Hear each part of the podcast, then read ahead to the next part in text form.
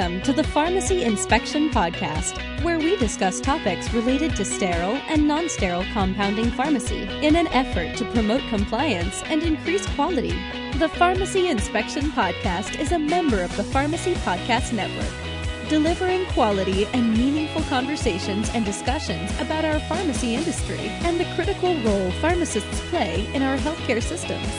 Learn more at pharmacypodcast.com. Please welcome your hosts, Bryan Prince and Seth DePasquale.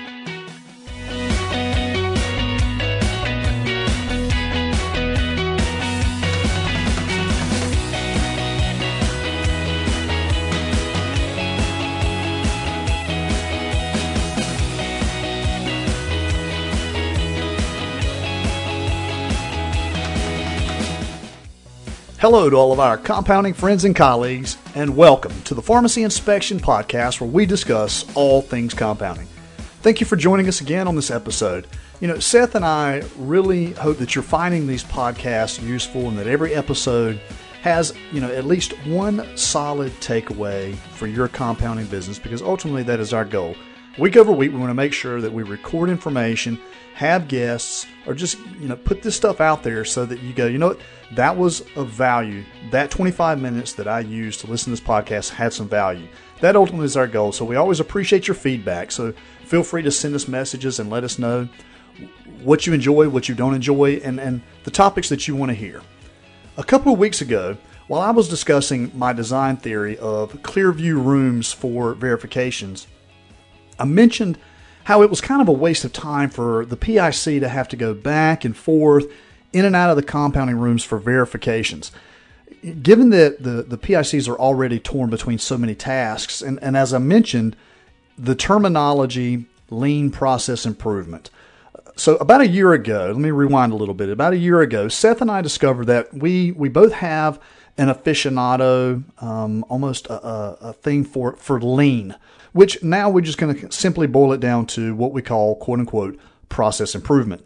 So today's conversation is about process improvements that you can implement right now in your pharmacy for little to no additional cost. So at, at the core of process improvement is, is simplicity. So you will not experience any real high tech talk or anything like that. But what we hope that you do take away is some real action items that at least drive your thoughts and make you do some consideration. Hey, Bryan. So, by the way, I just want to throw in there I'm going to be doing a uh, webinar this Friday, August 31st at 1 p.m. Eastern. It's uh, it's going to be about all this this stuff that we're talking about. It's a compounder's guide to Lean Six Sigma process improvement. And uh, you know, Lean and and Six Sigma are, are two different things. Uh, that, you know, maybe two sides of, of one coin. They they really honestly work well to, with each other. Um, but you know, for anybody that hasn't signed up, check it out on the uh, on my website, uh, pharmacyinspection.com. And uh, yeah, but you know, one thing that I, I tend to really geek out on is the history behind where lean came from and uh, it is it's honestly it's a little surprising how long like you said it's been around for like a century. Or well who came up with this stuff? Um, so you know Bryan why don't you why don't you talk a little bit about where lean came from and its and its fairly long history? Process improvement is also referred to as lean and has been prevalent in manufacturing for, for at least a century now or more, with the early pioneer being Henry Ford, founder of the Ford Motor Company. In this modern era, well respected companies like Toyota Motor Corporation have built on Henry Ford's concepts and implemented a culture of continuous improvement and saved millions of dollars. There are four main goals of process improvement. Number one, reduce waste. Number two, reduce cost. Number three, improve quality. And number four, increase speed. Bryan, I really like how you put increased speed there at the end. Um, and it's almost, uh, you know, it's probably on purpose, but it, you know, it, that really is in that order. Um, almost, you know, or, or at the very least, speed should be last because, you know, you don't, you don't just come running out of the gate when, uh, when you're first starting out with something new, you uh, you get good at it, and then you get better, and you continue to get better. And then as you get better, you can progress and obviously, you know, start speeding up the process.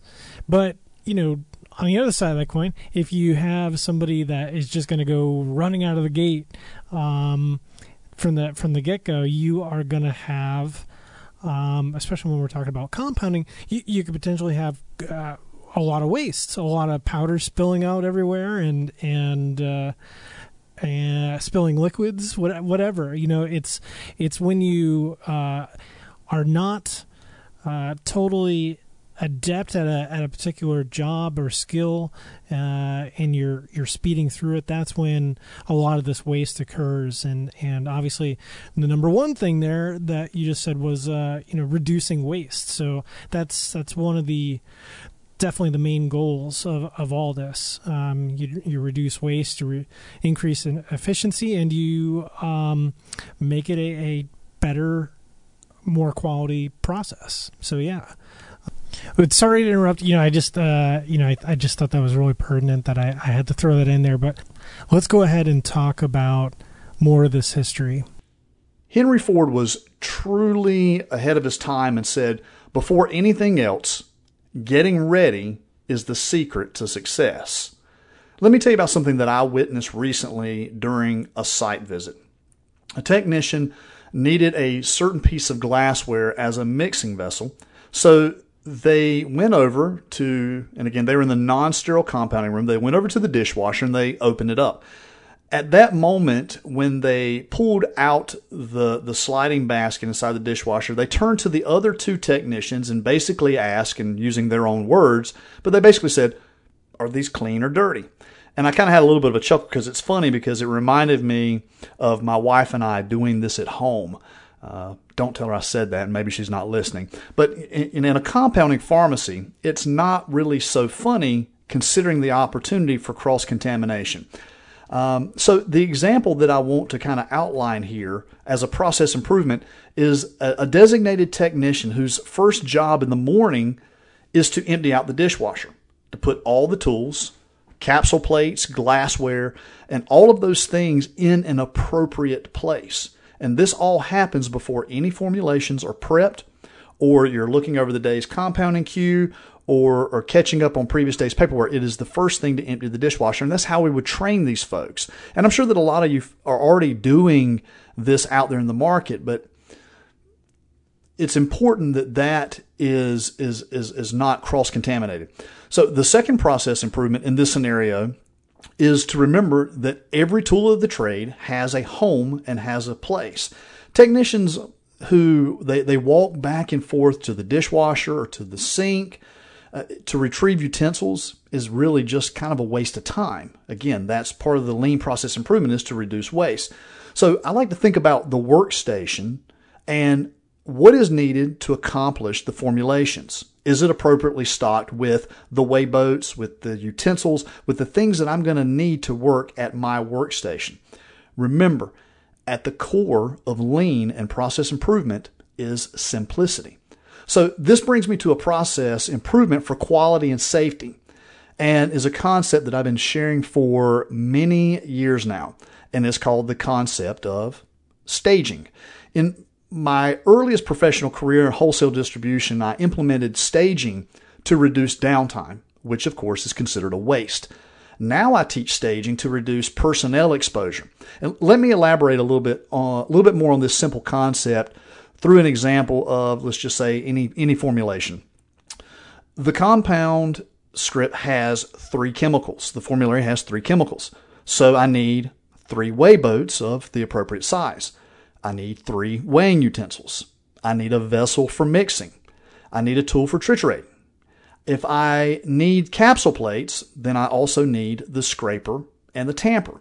Uh, and all of these materials are staged inside of the primary engineering control so that the technician doesn't, number one, incur walking around the compounding room in the middle of a formulation to retrieve something that they need, like a piece of glassware. The number two reason, which is the main reason, and the number one, really the number one reason that I love teaching the concept of staging as a process improvement, is to keep technicians from breaching containment with dirty gloves.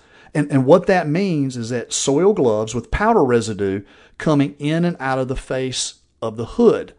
Powder aerosolizes at a micron level and is then released into the environment and is distributed anywhere and everywhere, which could in fact be our breathing zones. So you see the simple concept of staging as a process improvement reduces waste and it improves quality. Uh, because let, let me say this again, just in case I forgot to say it in previous podcasts, a safe process will yield a quality product. These two concepts are interconnected in our business.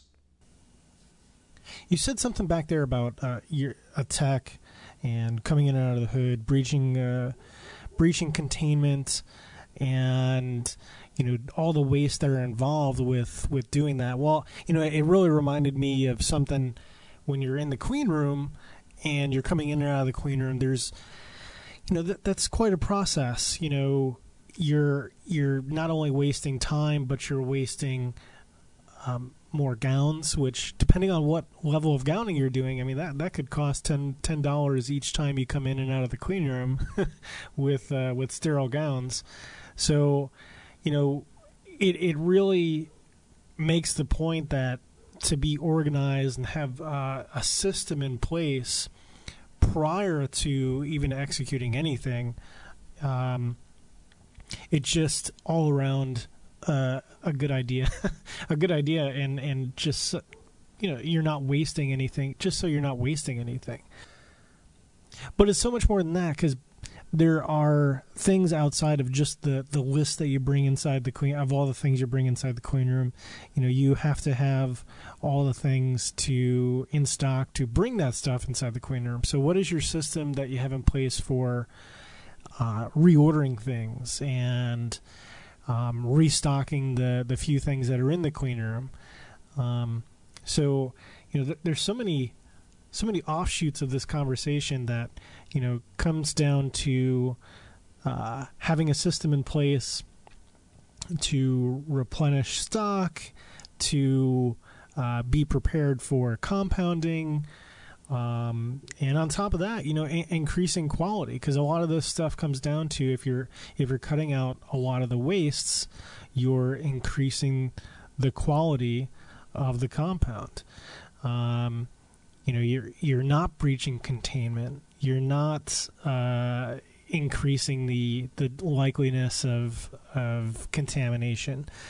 It's that uh, efficiency of, of movement even uh, inside the clean room when we're talking about you know moving around. You, you don't want to uh, you don't want to really be moving around a whole lot when you don't need to be uh, stirring up more particles and generating more particles uh, than necessary. So, yeah, there, there's so many factors that come into play when we're talking about this. But let's talk a little more specifically about the clean room and you know a process improvement. So, let's say you had your your most recent certification with your clean room and your particle counts were a, a little bit higher than the last time. Well, why is that? You know, what's going on there? Um, is there has something changed in the uh, in the past six months? Well, you know, it's it's, it's really setting up an experiment to figure out what's going on. Um, that'll help you figure out how to how to improve that process or improve that situation. So, all of this starts with with data collection and you know figuring out what the underlying issue is. So, well, how would how would I go about doing that? So, well, I would first start and figure out all right, well, what are the factors that are coming into play that are affecting my particle counts? Well, there, there's a there's a whole bunch of factors. Uh, so, um, but it, you know, it really boils down to like six six main things that that can contribute to contamination uh, it, it really comes down to like you know six broad categories uh, of, of things that can could contribute to contamination. Um, So, you know, raw materials, personnel, training, process, cleaning, sanitation, and, and facilities. Um, you know, so each of those can then be broken down in, into further things, but but let's focus our uh, first primarily on all right of those six things what is the the data points that we need to collect to have an idea of whether or not that factor is contributing to contamination or, or in this case increasing our particle counts? So let's let's for instance you know the facility. You know you, you could have a lack of air control. You know maybe your HEPA filters are, are not working correctly. Um, training you know maybe maybe one of your technicians are not gowning correctly uh, or and have not been trained properly or raw materials. You're bringing in way too many things into the clean room. Um, there there's a whole bunch of these things, but each of those you have to figure out. All right, what's the data point that I need to collect to see if if this is something that I can tweak to uh, adjust my particle counts in the clean room. So the first thing that I would start with, obviously, is is you know taking like baseline particle counts and seeing where where the particle counts are when nobody's in the room. And then maybe from there, you know, just on a regular basis, um, if you have a particle counter uh, in house, it's it's really easy to just set up and let it run. so, um, you know, you could even have it, you know, just running continuously throughout your processes, and you can figure out fairly quickly um, by just standing there and looking at the uh, the particle counter screen that you know oh I I just moved right by it and I got a huge spike or in this part of the room like whenever I put the particle, counter in this you know corner of the room there's uh it's just off the charts well how close is that to the uh, to the hood where you're compounding. I, you know, there there there's so many branches of this conversation, but the the the thing that you the thing that I'm getting at is that it's it's about data collection. And once you've once you've figured out what points to collect and maybe narrowed down what things are affecting that data point, you can then improve the process to, to lower your particle counts in this case. So yeah, the the whole point of, of, of this is that, you know, that I'm trying to bring out is that uh, we need to start collecting data to establish our own baselines in our own process control rather than it, it being dictated from from outside agencies. Um, you know, to some degree, there's there's always going to be regulations and there's always going to be standards, of course, and and you know we we want to meet those standards, but um, you know, looking beyond the standards, you know, because the standards are really 797 um, especially is is a minimum standard, and you know you, you not only just want to meet that standard, but you you really should should be trying to for your own facility trying to exceed that standard and do the absolute best process to come up with the best product you know. And and in that you'll also by increasing the quality of the process you'll also be reducing wastes You'll be reducing costs. Um, you'll be cutting out all the extra movement in a process that you don't need, and just do what you need. So you know you're you're decreasing the amount of time it takes to do something. But again, all this comes down to um, to data collection. That's that's the main point here.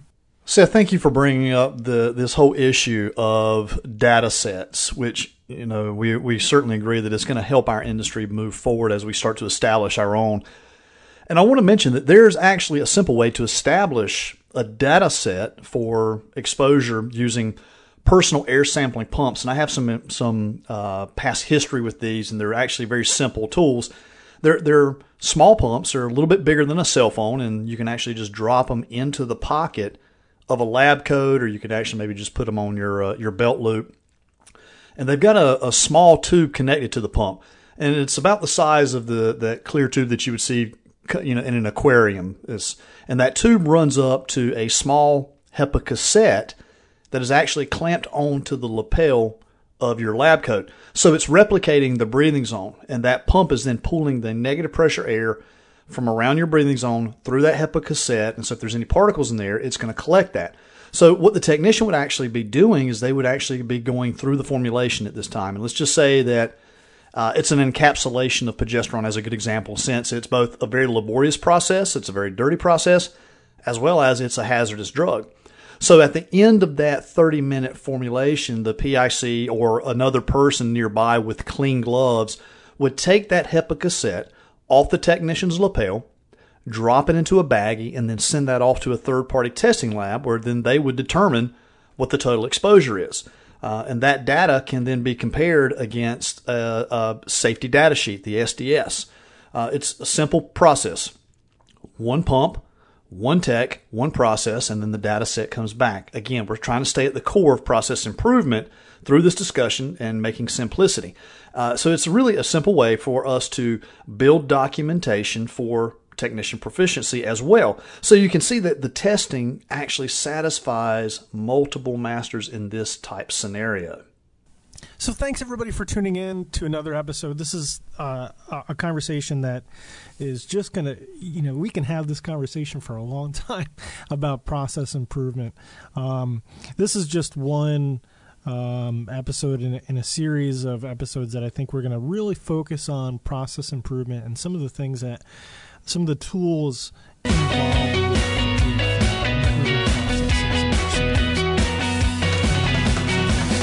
I'm really hoping in, the next couple weeks to get a guest, a particular guest on the, on the show who's had just a ton of experience in the industry, and uh, we'll, we'll, see what happens. Uh, um, so, you know, one of the things that we really need to to focus on is is experimental design or design of experiments, and uh, that that's one of the big keys to all this process improvement stuff.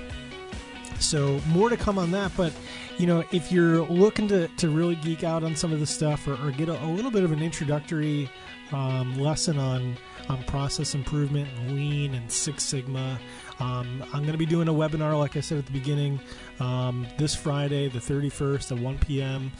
Uh, go to pharmacyinspection.com, check it out. It uh, sign up right on the website, or, or sign up. Uh, there's a link on the website to sign up. It's a, it's going to be a webinar from uh, through Zoom. So, yeah, really excited about that.